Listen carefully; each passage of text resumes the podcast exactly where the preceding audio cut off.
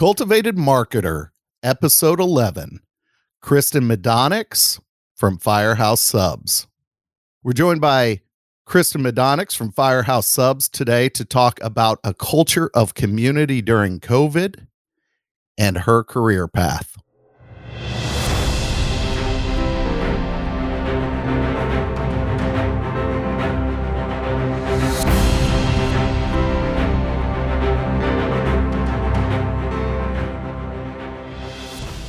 Welcome to Cultivated Marketer, where we talk marketing professional development so your garden of opportunity grows. This is Brent Bowen.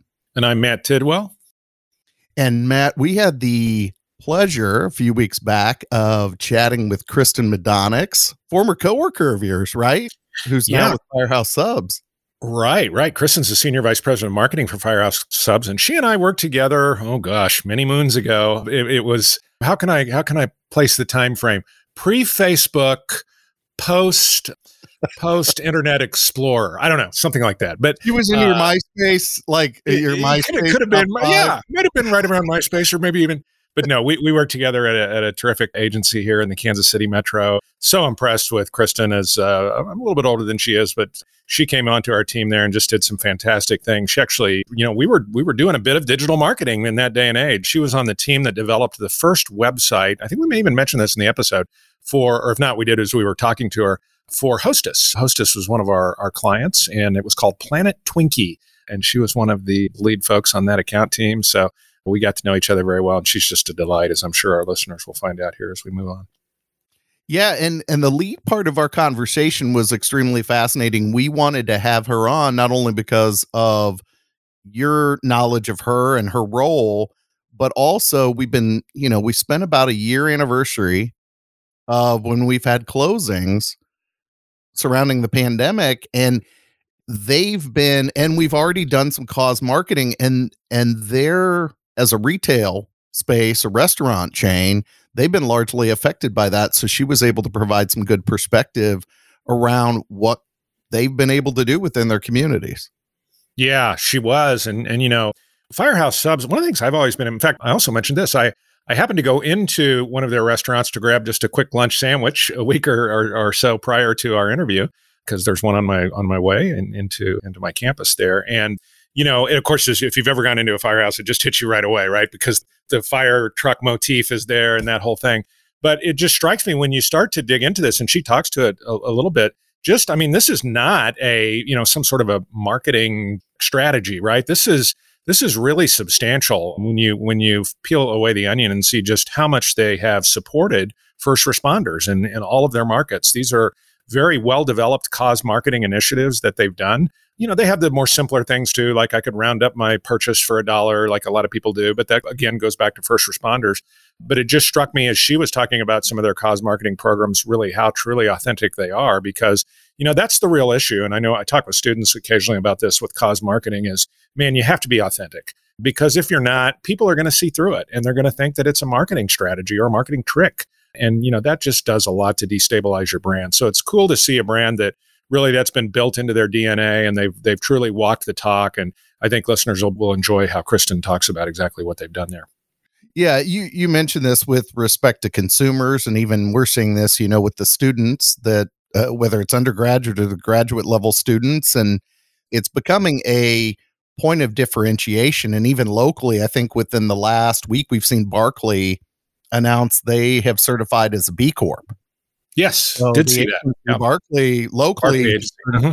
and, and you're you're going to see more and more of that where these organizations are gonna look to certify as a B Corp company because and and I think we discussed this episodes ago. I'd have to go back and when I find it, I'll put it in the show notes, right?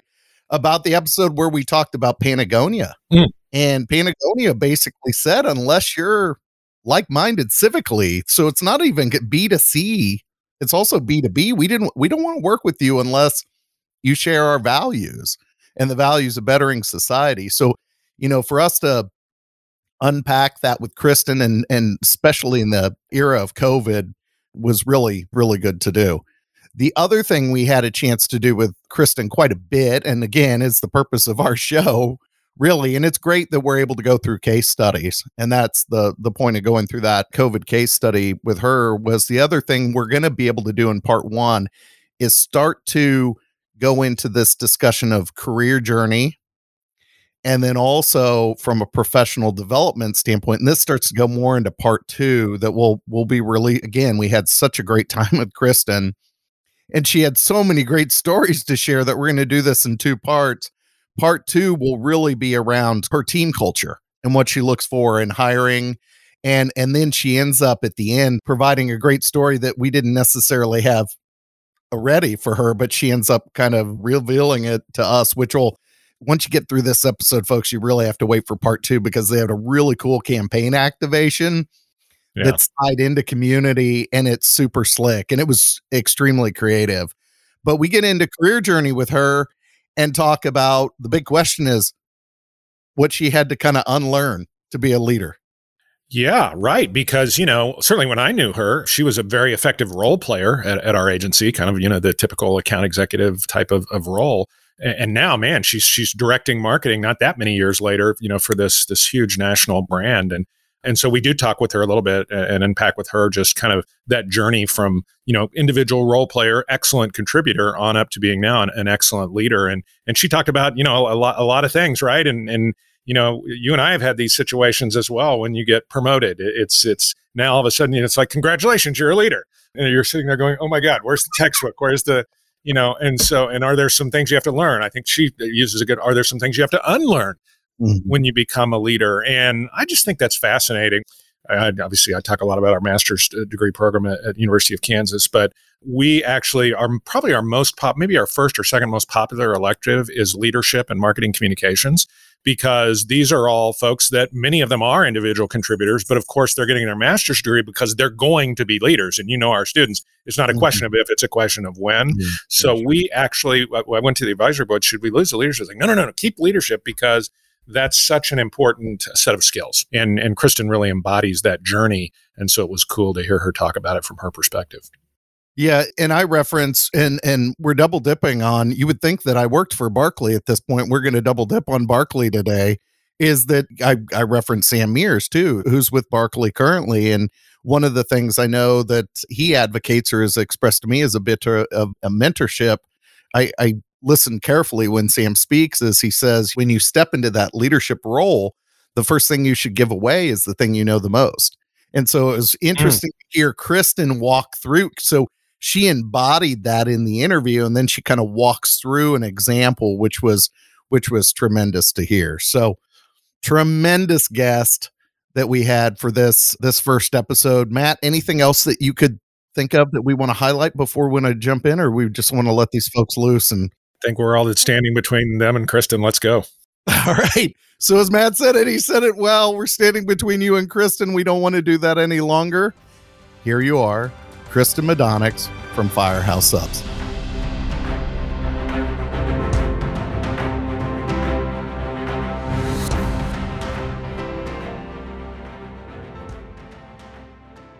Welcome to Cultivated Marketer, where we talk marketing professional development so your garden of opportunity grows. This is Brent Bowen.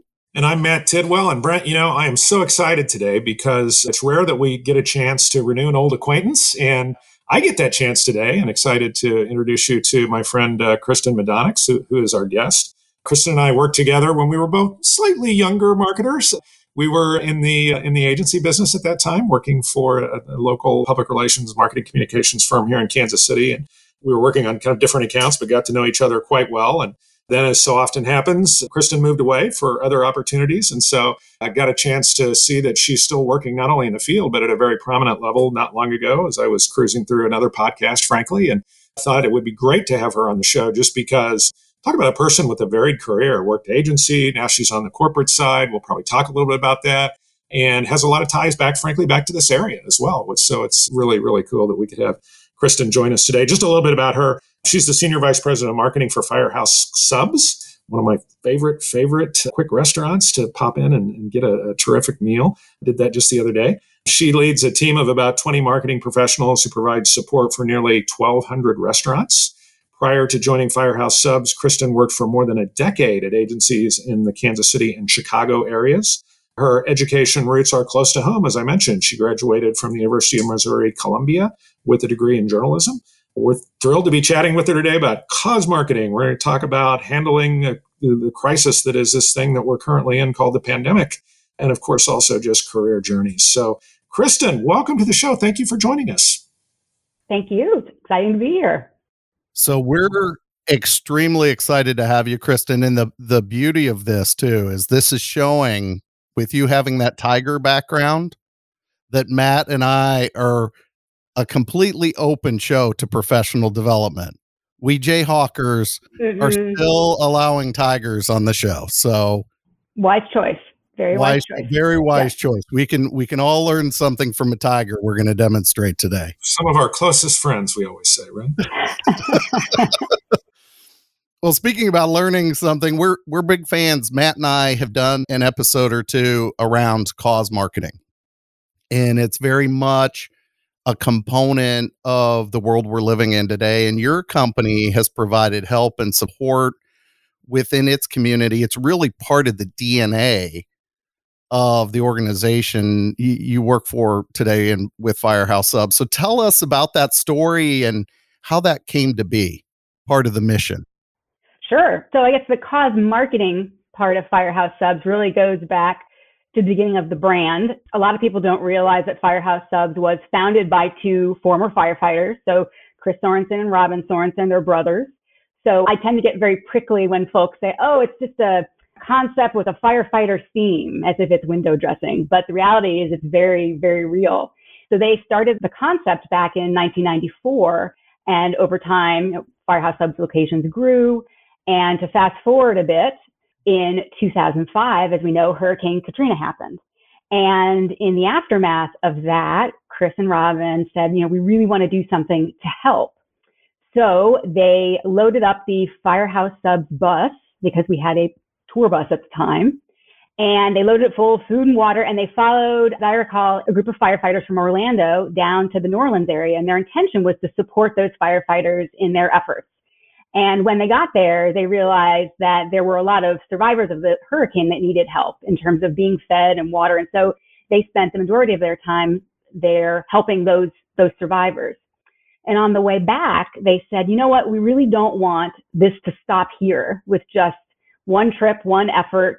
This is so much part of who we are in terms of supporting first responders and the work they do by helping people, we really need to figure out how we make this more of a part of the business. And so from that, the Firehouse Sub Public Safety Foundation was created. And the purpose of the foundation is to grant equipment to first responders, so police, fire, EMTs, to grant them equipment that they need to do their jobs. So a lot of the funding, actually the majority of the funding comes from donations from guests. So they round up their purchase, they drop cash in the coin jar at the restaurant, they may pay to take home an empty pickle bucket. So all of those things are kind of where the, the funding of the foundation started. So it was very married to the, the sub making part of the business.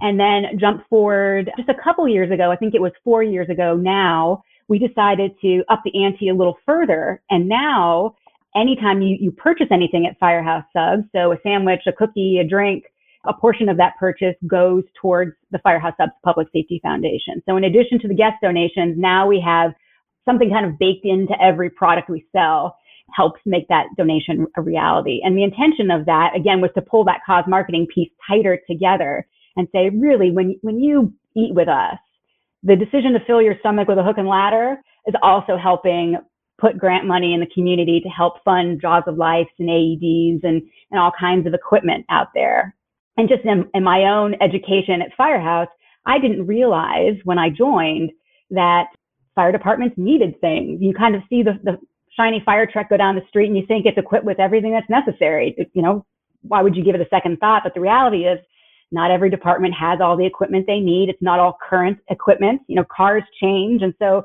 equipment needs to change to help get people out of those cars when, when bad things happen. So there's lots of need and it's been really educational and then motivational, certainly for the franchisees, because we're a, franchise restaurant brand. So I think it's empowering for them and it gives us a kind of another connection to the community beyond sandwiches. Sure. And who better to understand the needs of the fire departments than some for some former fire yes. yeah you know some uh, former fire department workers themselves right and understand mm-hmm. that a municipality may not have everything it needs uh, that's uh, exactly drive, right we can drive around and see that particularly if there's a destructive force of a fire it's likely that your equipment's not going to last very long based on the the demands of the people that are in the those roles so you talked about diners contributing in store. Mm-hmm. And then also now it even getting more closely aligned to the mission through a portion of the proceeds. If I'm not mistaken, is there another third way if people decide if they're knowing that, you know, in store traffic may be down a, a bit because of the pandemic? Is there yet even a third way people can give? Certainly, you can give online. So you can give, if you're ordering online, there's a, a, step at the end of the process. So just like you would in the restaurant, you can add to your order. You can also go directly to the foundation's website if you if you want to be generous in that fashion. So there are lots of ways to support the effort. Yeah, that's great. Yeah, a great way to support first responders, certainly. Yeah, and you know, I think it's really cool. I was in one of your stores just the other day and getting my normal hook and ladder or whatever. I always get the mini because, right, if you go too big, you got to be careful, but it's great food. And I noticed they were doing the roundup, and, and I did the roundup, of course. And what was cool, you know, Brent, you and I have had Mike Swenson on the show.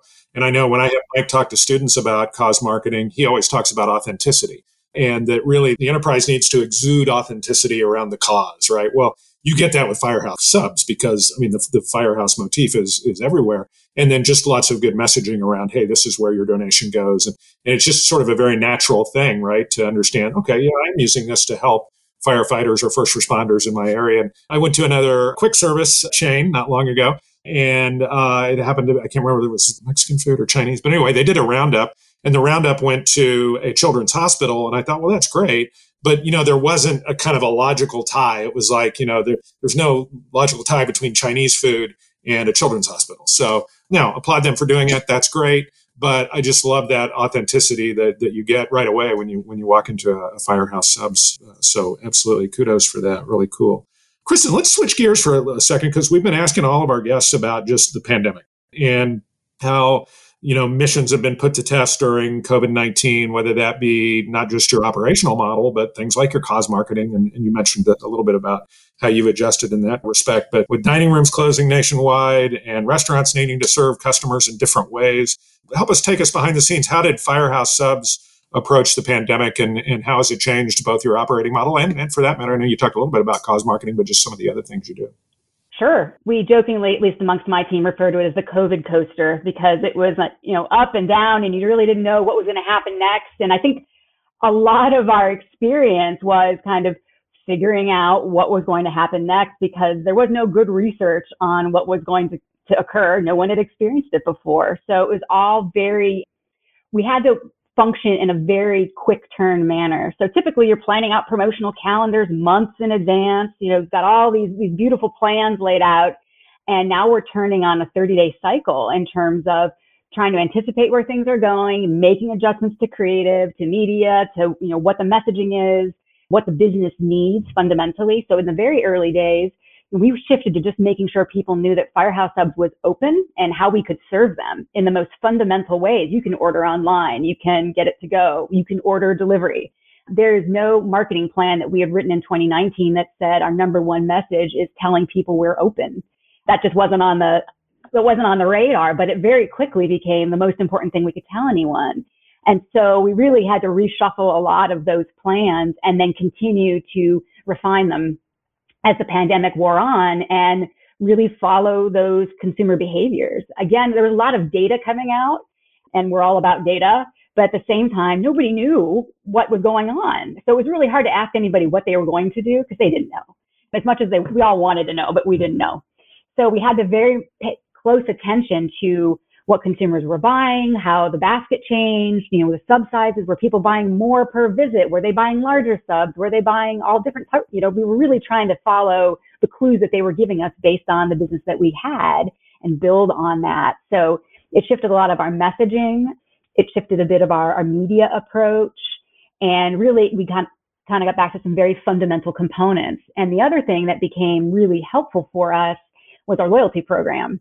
So in the very early days, those are the folks that could be motivated to come and, and spend some time with us And they really made a big difference in helping navigate those, certainly those, those early days. And so we were grateful for their, for their presence and their loyalty. And we very quickly figured out through a little bit of trial and error what it was that they needed from us in terms of motivators. So points earning versus discounts. I mean, it was very interesting the things that before we were motivating. So you could motivate somebody with a, hey, get a free combo. And once the pandemic hit, they weren't interested. They just wanted points for whatever reason. But once we figure those things out, then you can build on them. So it was a lot of just very quick turn, try it a different way until it until it works in the manner in which you, you need to work.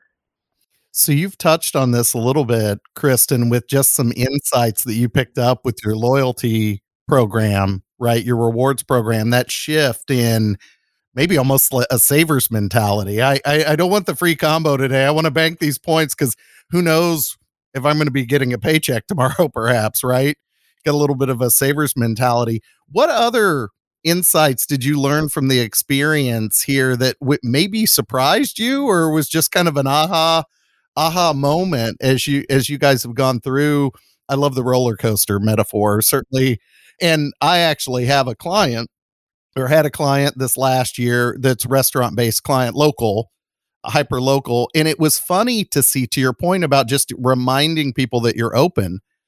Google and Yelp and those types of entities were constantly sending emails to restaurant owners, reminding them, remind people of your hours. So to hear you say that crystallized for you all was was really interesting. So so what maybe else surprised you from a from an insight standpoint, whether it's uh, customer base or reward based?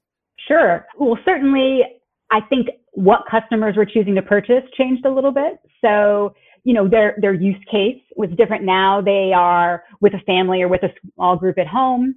So you're seeing a lot more group type orders, more sandwiches per, per bag going out the door, a lot more of that, which kind of changed how we thought about what was important to folks. Kind um, of the um, family meal concept. Yeah. Right. Right. As opposed to the, you know, office lunch or midday lunch scenario, you know, that quickly was replaced with, okay, this is a different, different world. And I would imagine we'll see that shift once again as people shift back into whatever comes after the experience for all of us, you know, as schools reopen and things like that. We'll see how it shifts another time. So I don't think the COVID coaster is over just yet. We'll just see what the next turn in the in the track is. But that was definitely insightful. You know, we didn't see as much change in terms of the flavor profiles or those types of things. I think overall there was a lot of interest in those comfort food components, which in retrospect makes a lot of sense. You know, there was a lot of uncertainty. So what better answer to that than, you know, melty cheese and things that just make you feel like everything's good in the world. So that certainly helps quite a bit, probably not only for Firehouse, but other concepts as well in terms of those things that are familiar and, and reliable for folks. So as we picked up on that, we also kind of thought about, all right, how do we amplify those components of the brand and really reassure folks? That and, and just kind of how we handled interacting with guests in general. So the messaging that you have to put out in terms of how we're handling safety and, you know, how things are, are cared for, for their benefit and for our our crew's benefit. I mean, that's equally important to us as all the people working behind the lines and making those sandwiches. So a lot of new things that I don't, again, I don't know that we went into the year expecting to learn, but we certainly did along the way. Yeah, no, it sounds like you've done a tremendous job in supporting your communities, whether it be the folks within the restaurants, your your employees, as well as the people that were part of loyal loyal individuals that would come into the stores. It's great, it, great to hear some of those insights. You know, the other thing that I just remembered is the foundation team at one point started a designated fund so people could donate. I think they did $5 increments to buy a meal for a first responder in the context of healthcare workers. So it was a special fund. And so I think people, we had incredible response to that from our own community. So just, you know, promoting it via email and our social channels. But I think people at that time were also looking for something that they could do to help. And so that was accessible to them. It was something that we could facilitate through the mechanisms that we had. It was something the franchisees could get involved in and deliver those those sandwiches and kind of bring the promise full circle. So there were those types of things that just kind of bubbled up and based on the environment that allowed us to get involved in, in a more community based way as well.